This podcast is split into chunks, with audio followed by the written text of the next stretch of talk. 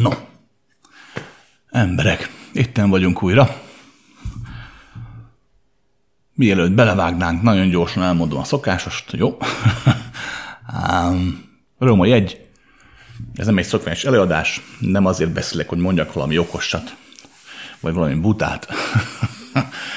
Kérdéseket kapok, arra szoktam válaszolni, nagyon szívesen válaszolok, ha kérdeznek, ha nem kérdezek, akkor meg általában nem mondok semmit.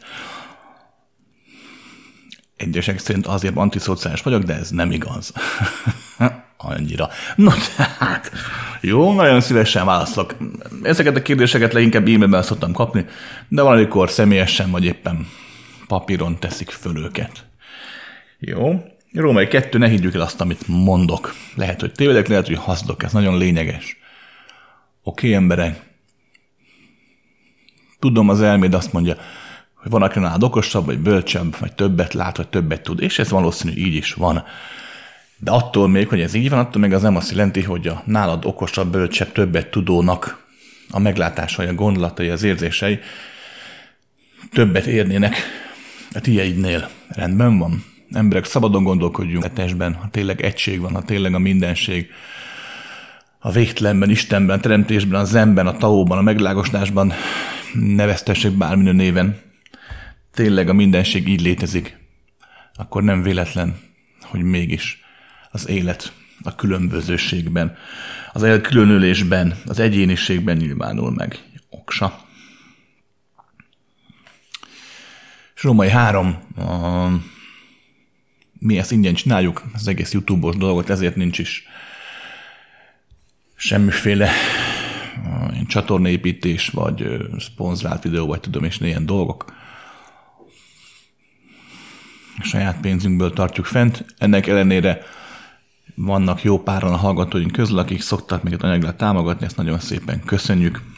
Úgyhogy ezt szeretném megköszönni Mártának, Máriának, Melindának, Miklósnak, Zoltánnak, Magdolnának, Ritának, Editnek és Andrásnak a nagy lelkű támogatását. És ha már itt tartunk, hogy támogatás, a, ma volt az ételosztás, ez a felvétel kész, akkor lett vége.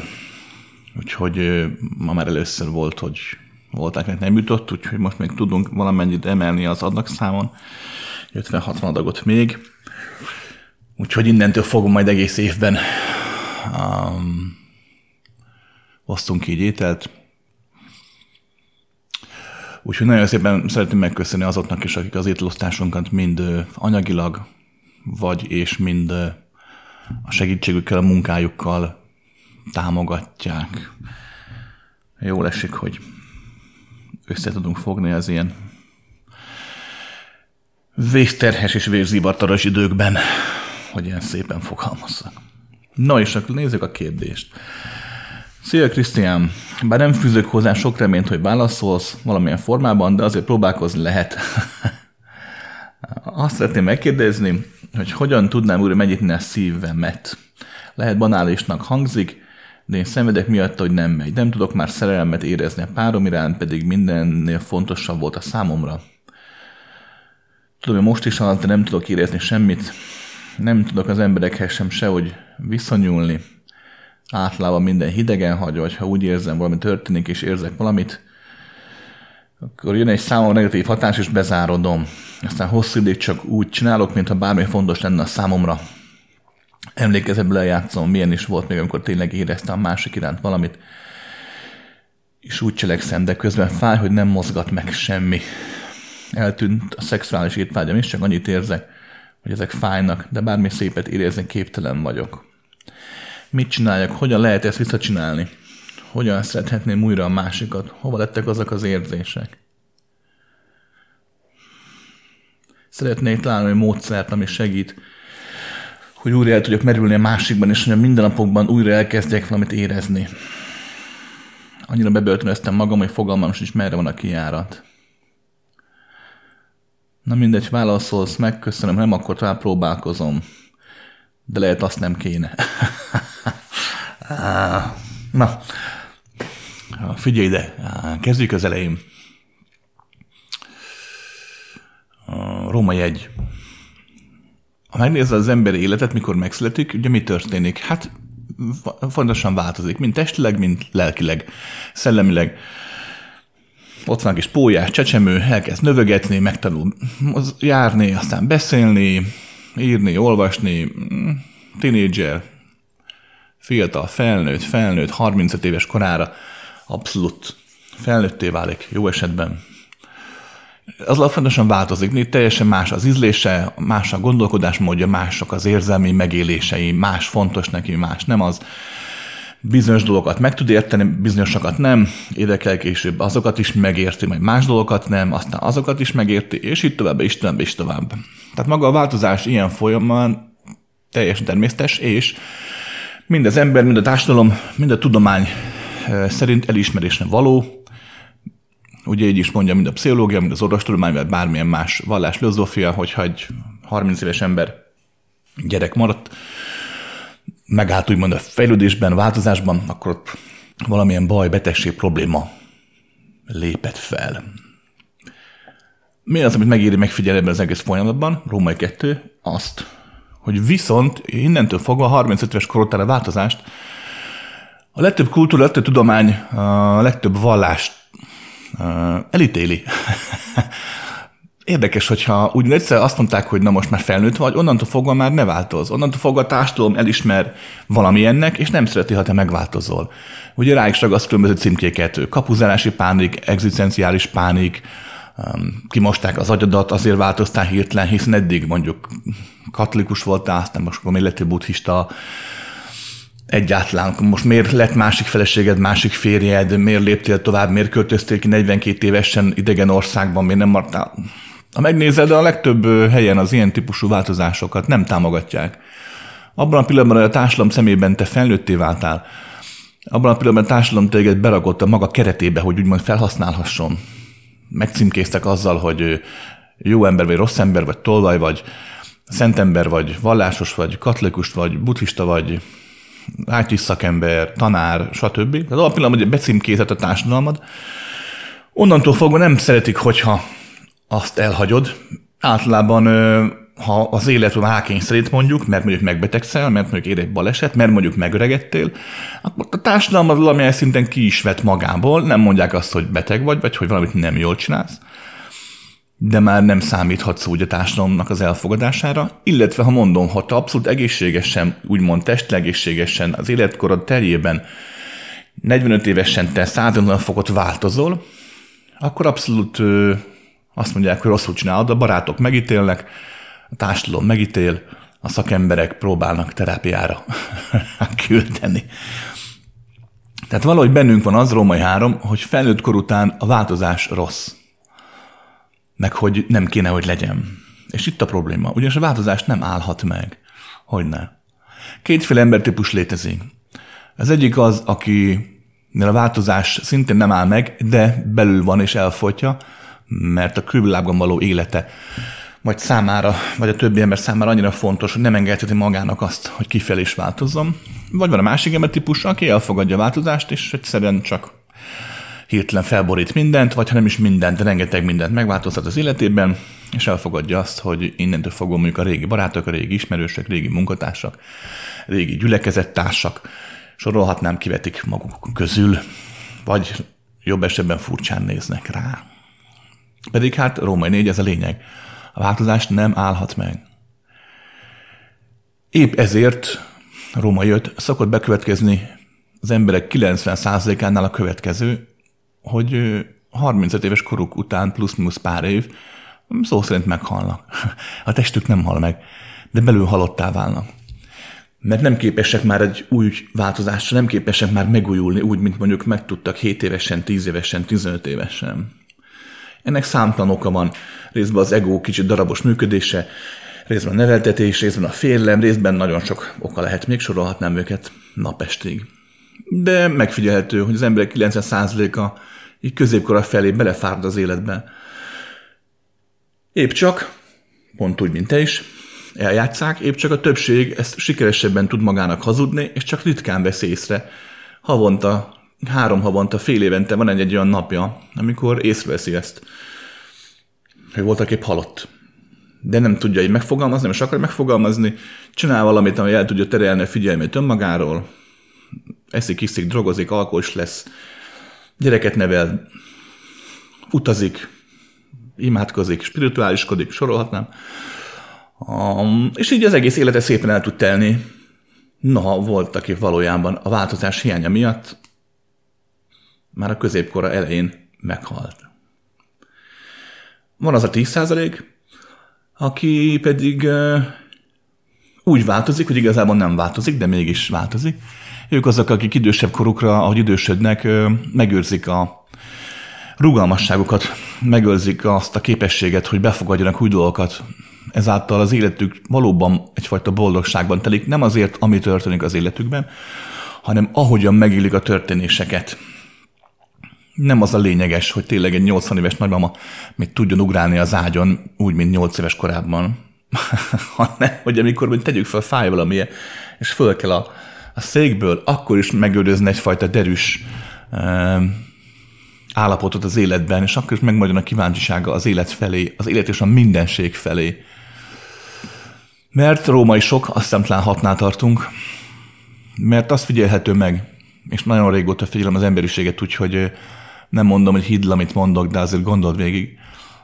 Tehát azt figyelhető meg, hogy az emberek megöregsznek, ez a 90 százalék szinte kivétel nélkül szenved az öregedés folyamatától, részben a testi hanyatlástól, részben a szellemi hanyatlástól, részben csak attól pedig, hogy ugye már érzi, hogy a B oldal forog. Tehát, hogy közledik az elmúlás, és még mennyi mindent nem tudott megtapasztalni. És sorolhatnám mindenkinek a félelmeit, a szenvedéseit az idős kora alatt. Nem mindenkire igaz ez, mondom, az a 10% az emberek között, akire ez nem igaz. Gyakran elmondtam előadásokon, hogy a tudatosság nélkül az este többségében, így a középkor után az élet szenvedésé változik. Pont azért, mert nem tudsz tovább változni, nem tudod tovább megélni a növekedés útját. Hogy ne. Amit te itt leírtál, az emberek jelentős részben ez megtörténik, annyi különbséggel, hogy az öntudatlan ember ezt el tudja takarni önmaga elől az életével, ezt a fajta szenvedést. Még te, aki elég tudatos vagy hozzá, te meg nem tudod és a kult szó az elég tudatosság alatt van. Ugyanis, és itt jön a lényeg, a változás, mint maga, az a tudatosság dologgal újra megélhető. A jelenlétté válás, a határtlansággal való válás, a szeretetben való feloldódás. Ilyenkor az ego korlátai nem mondom, hogy eltűnnek, de annyira kitágulnak, megváltoznak, hogy valóban meg tudod élni azt, aki vagy. És abban a pillanatban megint egyfajta boldogság köszönt rád. De, és amit a lényeges, itt kérdezted, hogyan lehet ezt visszacsinálni? Hát sehogy. De hát nem is lenne szabad. Hát egyszerűen értsd meg, nem szerethetsz úgy, mint 7 évesen, nem gondolkozhatsz úgy, mint 5 évesen, nem foghatod fel úgy a világot, mint 12 évesen. Hát hogy tehetnéd meg ezt? És úgy sem szerethetsz valakit, mint mondjuk 5 évvel korábban, vagy 8 évvel korábban. Hát megváltoztál. Nem a szerelem, a szeretet csökkent, hanem te változtál. Hát egyértelmű szexuális étvágyad úgymond kezd eltűnni. Hát ez is abszolút normális, vagy a változásnak az oka okozata. Nem törvényszerű a forma, újra hangsúlyozom, azért mert valaki már nem fiatal, és te nem vagy öreg, hát tudom, ki írt a levelet, látlak magam előtt. De már akkor sem vagy 17. Tehát nem természetes folyamat ez, hogy mondjuk a szexualitás eltűnjön, de a változás, mint olyan, az elengedhetetlen, annak muszáj bekövetkeznie. Különben úgy jársz, mint legtöbb ember, hogy az életük egyfajta önigazló illúzió hazugságá válik. És csak hajszolják vagy az élményeket, vagy átmennek keserű, megkeseredett emberbe, és mindent lehúznak, mindenbe belekötnek, mindent csak kritizálni tudnak, ahelyett, hogy élnének, hogy léteznének legalább egy picit boldogan. Um, tehát nem lehet visszacsinálni, de nem is kell. Hát hogy? Nem lehet a széllel szemben örökké menni. Ide még csak-csak, de örökké nem lehet. Következőt javaslom neked és mindenkinek. Engedd le a dolgokat. Itt írtad, hogy pont, hogy nem, lehet, hogy nem próbálkozni kéne. Próbálkozni kell, csak nem úgy, mint ahogy a múltban már megtetted. Egyszerűen el kell fogadni, azt fel kell fogni azt, hogy tudod, a ősi klasszikus közhely, nem lehet kétszer abba a folyóba belelépni, ugyanabba a folyóba. És ez egy dupla igazság, ezt is mindig elmondom, hogy az emberek azt hiszik, hogy azért nem lehet kétszer belépni ugyanabban a folyóban, mert a folyó folyik. De nem csak azért, valójában azért nem belépni kétszer ugyanabban a folyóban, mert te már nem vagy ugyanolyan, mint az előző lépésednél voltál. Te sem tudsz kétszer olyan lenni. Nem csak, hogy a folyó a létezés sem, te sem. Hogyne. Tehát a próbálkozás az fontos, csak nem szabad törekedni arra az emlékek által, az idő által megszépített eseményekre, érzésekre, gondolatokra, amelyek most egyfajta ilyen etalonként, tehát egyfajta ilyen követendő példaként, vágyálomként vannak benned. Dehogy is. Hagyd, hogy a gyakorlás, a tudatosság, a figyelem tovább korlátlanítson. Római nagyon sok, legyen mondjuk hét. Mert ugyanis ez a létezésnek, ez a törvényszerűség, ez mindig is így van hogy az ember felőtté válik. Az nem csak azt jelenti, hogy már el tudja tartani saját magát, vagy már felelősséget tud vállalni, akár családot alapít, stb. Hanem egyfajta tudatosságnak is meg kell születnie, hogy az ember elkezdje megélni azt, hogy az élet, mint olyan, nem ér véget a bőre határainál, hogy több van itt, mint ami mondjuk itt látszik ha ez nem alakul ki egy felnőtt emberben, újra mondom, nem kell vallásos hitnek lenni, bár abszolút nem árthat a vallással, semmi baj nincsen. Vagy nem kell semmilyen módszert, megváltott tanítást követni, bár az nincsen semmi probléma. Egyszerűen maga az érzés kell tudni, a tudatosság miatt megélni, hogy, hogy tényleg amikor kiállsz így a hűvösbe, az erkére, hogy megborzongat a hűvös levegő a bőrödet, ott állsz egy szár semmibe.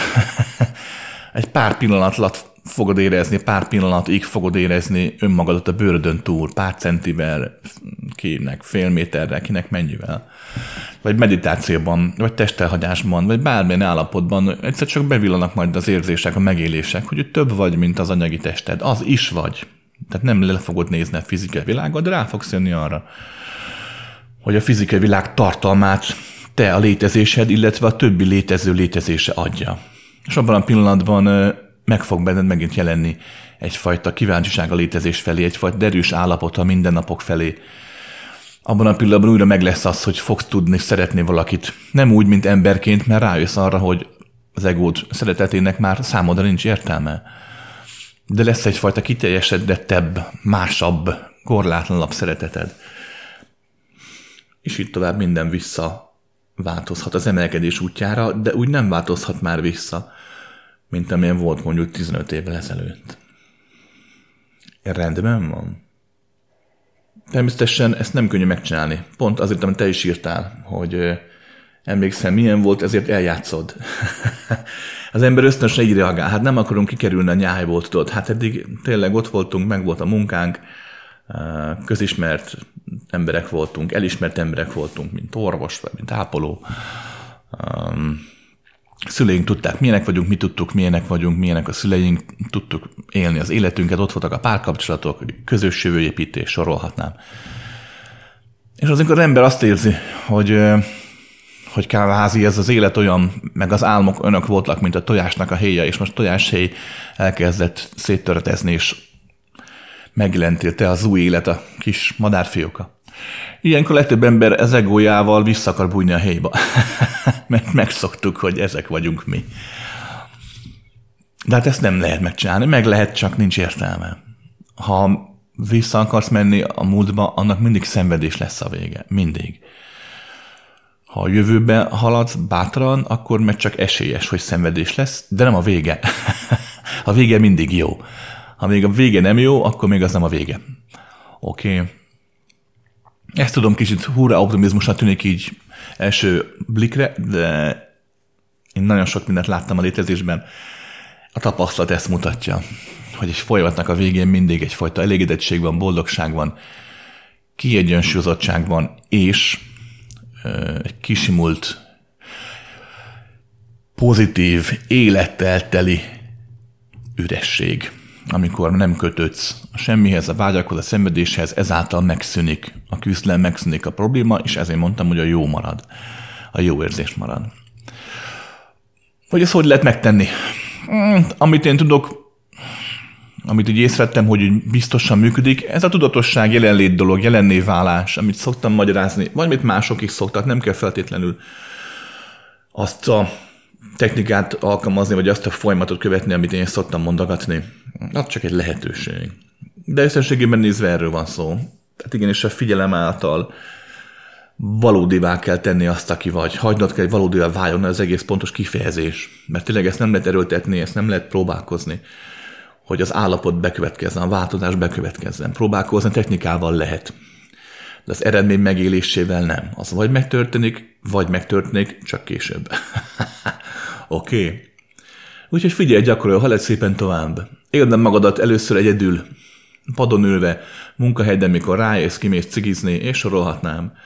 Um, aztán hagyjad, hogy az önmagad megélés akkor is bekövetkezzen, mikor a pároddal vagy, vagy a családoddal vagy, vagy barátokkal vagy. Az egy fokkal nehezebb, mert ő jobban, erősebben fog bekapcsolni a reflex az elvárások miatt, a feléd irányuló elvárások miatt, hogy olyan állarcot, olyan szerepet mutas magadról, magadból, amelyet ők elvárnak. És amelyeket te is elvársz valahol magadról, hiszen eddig ment, most miért nem megy.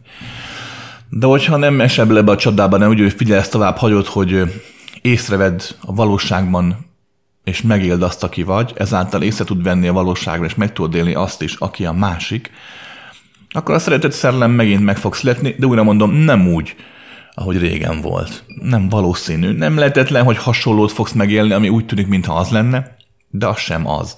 Csak roppalmon hasonlít hozzá. Hát persze.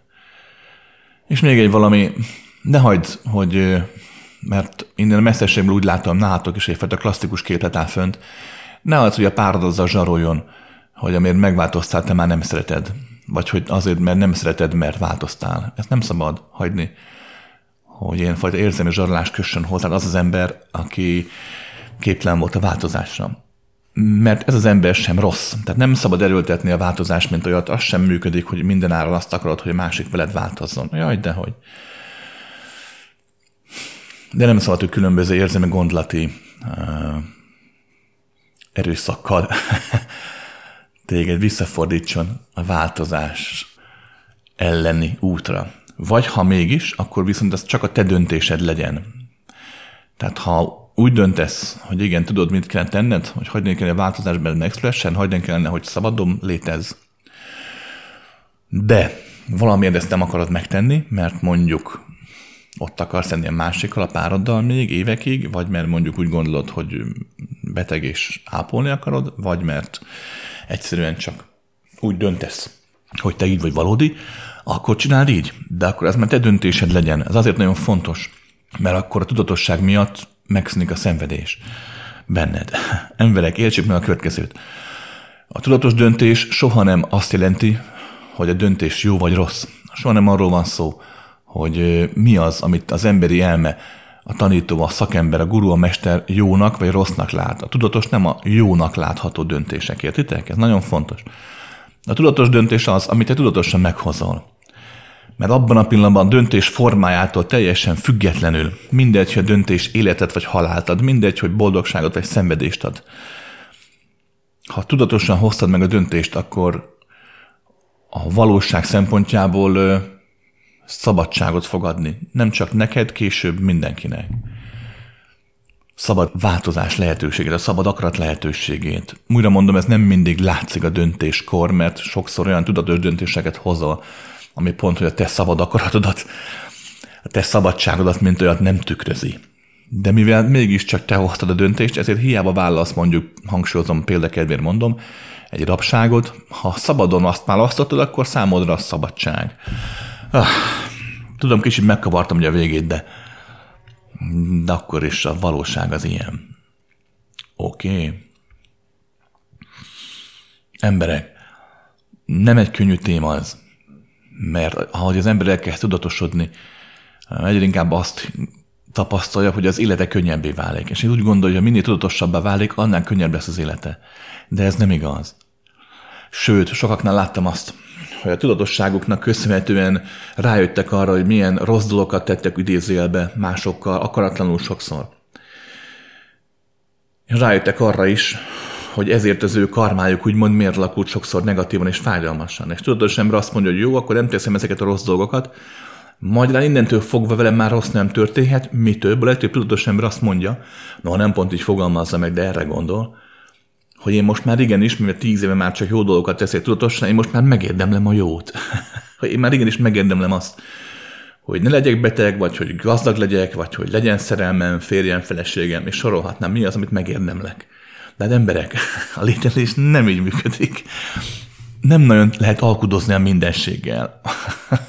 Oké, okay. a tártalanságot nem érdekli a, a pereskedés meg az ügyvéd. Jó.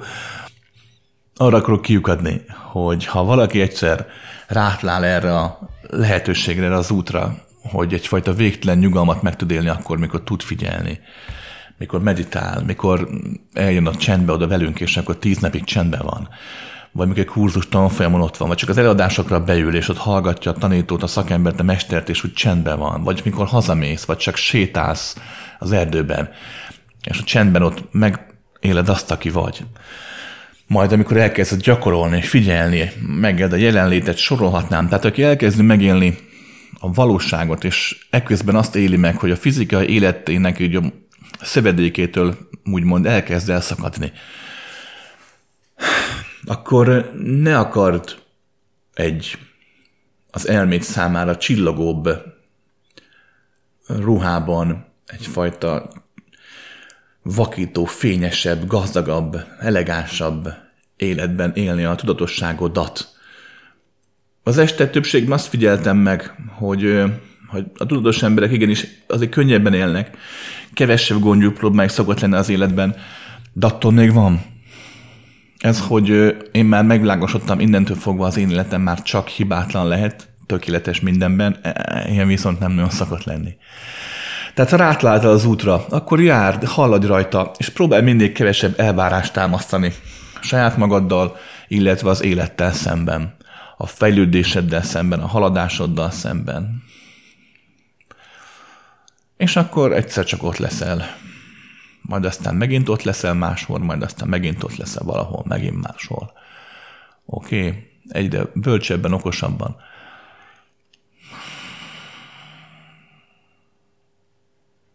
És kész. no, jók lehetnek.